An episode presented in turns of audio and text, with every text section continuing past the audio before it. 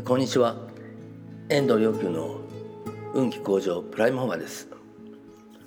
今日も人々が願いを実現する人生を送って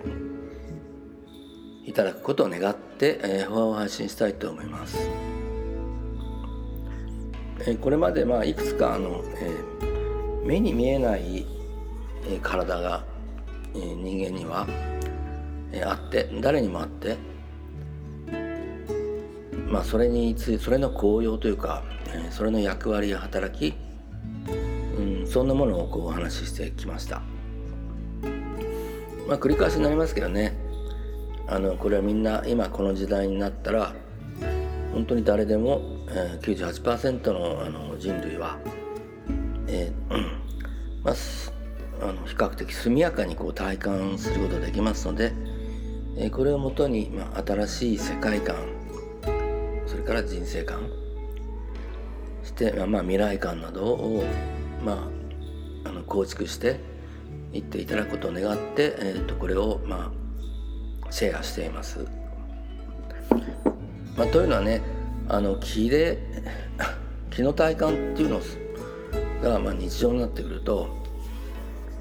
まああのいろんなことが分かってくるんですよね。どんなことかっていうとまああの本当にさまざまなことですけどそのうちの一つでうんと体が肉体しかないと思ってる人、まあ、通常はまあこうなんですけど残念ながらね。まあもちろん何らかの修行をして、えー、肉体を超えるような、まあ、体験があると無意識にあのあ肉体以外の世界物質以外の世界があるっていうことが、えー、言語化されないまでも、えー、無意識レベルで分かってきますので、えー、そうなるとちょっと違うんですけどもうあくまでもこの相対の世界っていうかまあ現実まあ現実という言葉は本当は適当じゃないんですけどね。これは現実じゃないので、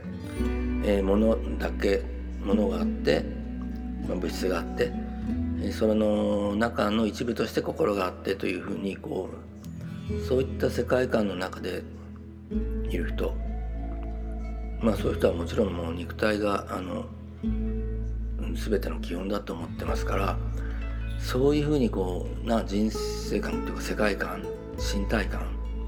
まあ、存在を認識してる人とその人のあの気のエネルギーの状態はどんな風なのか。それから気の体がいや、まあ、せめて気の体が土台なんだよっていう。あそうか気の体っていうのはどういうのかというと、まあ、目に見えない、まあ、レベルですけど、まあ、大体まあそうですね2メートルぐらい半径2メートルぐらいの大きさがあります。で形はまあ球体なのかただあの伸縮自在ではあるのであの形作ることもある。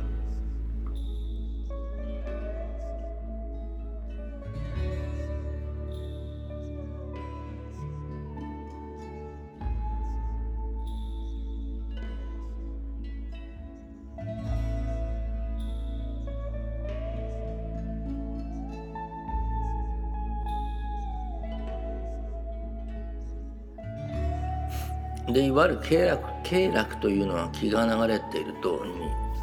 ルートというふうに言われていますがこれ実際にはあの肉体にではなくて気の体にルーツ路があります、えー、ただそれが、まあ、あの肉体っていうのは、まあ、気の体の影のようなものですからそれであの内臓やあの身体の各部のエネルギーを司っている。これがまあ経絡ですね。であの増永静人先生っていう経絡指圧というものを体系づけられた、まあ、大家ですけどこの方は細胞間を貫いているルートというふうに経絡を定義づけられました。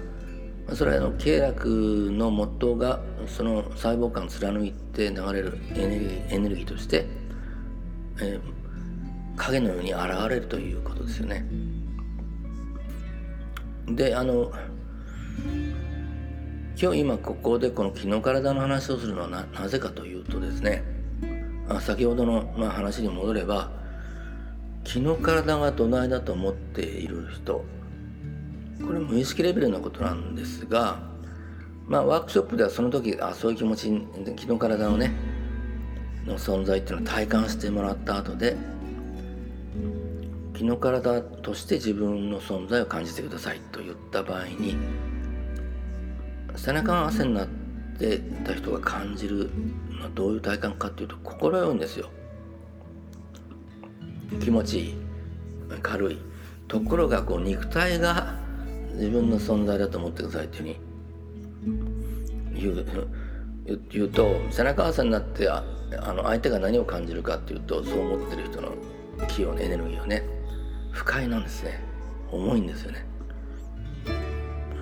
それで気の体だった存在だと思ってる人を例えば横から押してもびくとも動かないほど強く状態になります。つまり健康にいい。それから気の気が快くなる。で実はですね気が快いかどうか気が重いか深いか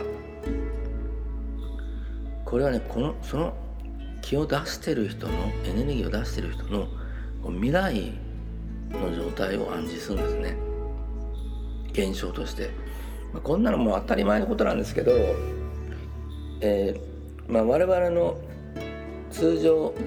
のまだあの今の、うん、人類って言ったらいいのかな。一般的には気がどのような、状態かっていうことがそんなに感じないように、えー、遮断してますのでもちろん遮断していてでも無意識には感じるんですよ。だけど無意識レベルでは快とか不快とか気持ちいいとか気持ちよくないとかもう相手の気気がね、まあ、それは分かってるんですよね。だからあの相手の気が心よいっていう人には対してはやっぱり好意を持つ。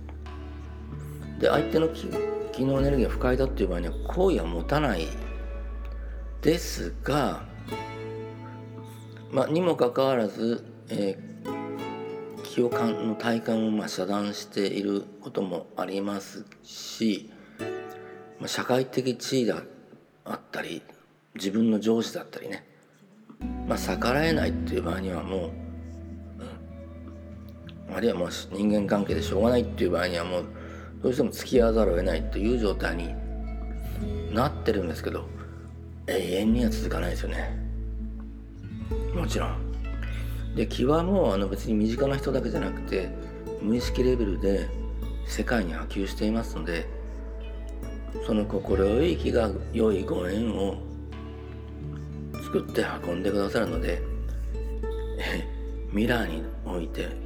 必ず良い縁に恵まれていくということになりますしその心よい気に対して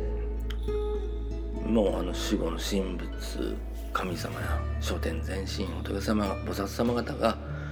寄り添ってきてくださるということです。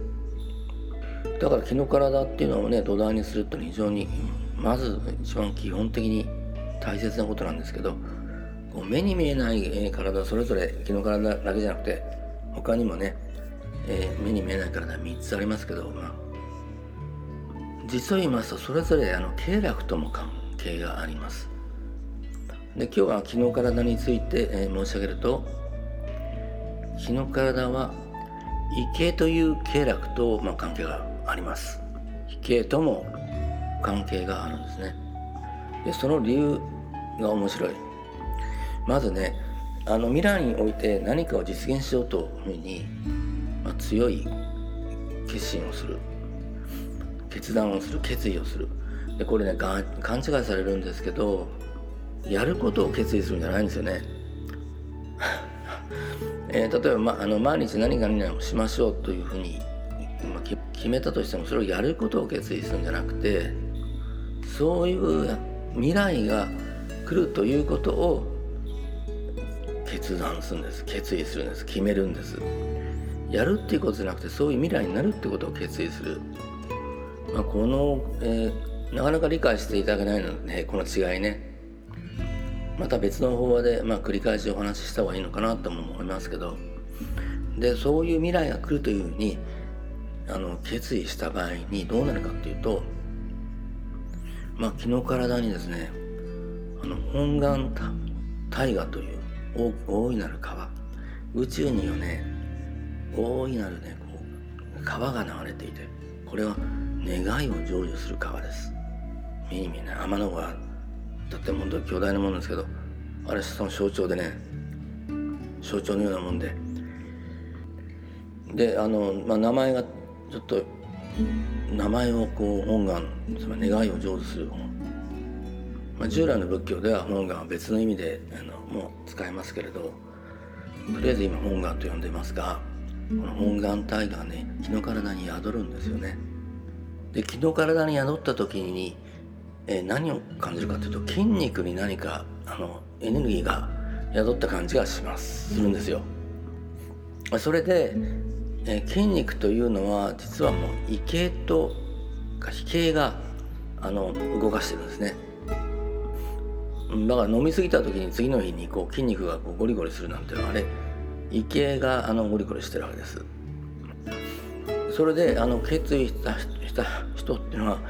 え胃形にまああの筋肉胃形にあの本願体後のエネルギーが宿りますので筋肉が人間の行動を起こさせます。えだから実現に必要な行動をこう無意識にこう取るようになっていくんですよね。こういう関係性なんです。こういうふうにあの目に見えない、えー、体というものを、まあ、にあの目覚めていくといろいろ物事をこう実現したりすることにおいてもあのあどういう構造でどうなってるのかっていうこう宇宙のからくりが分かってきますのでまあ、ぜひあなたにも、えー、そのような体感を得て未来を作っていく人生を歩んでいけたらいただけたらなというふうに願っています。どうかあなたもあなたの周りの人も世界の人々も日の体に目覚め本願大河に目覚めそしてより良いご縁を作ってあの、えー、良き未来が生まれますように。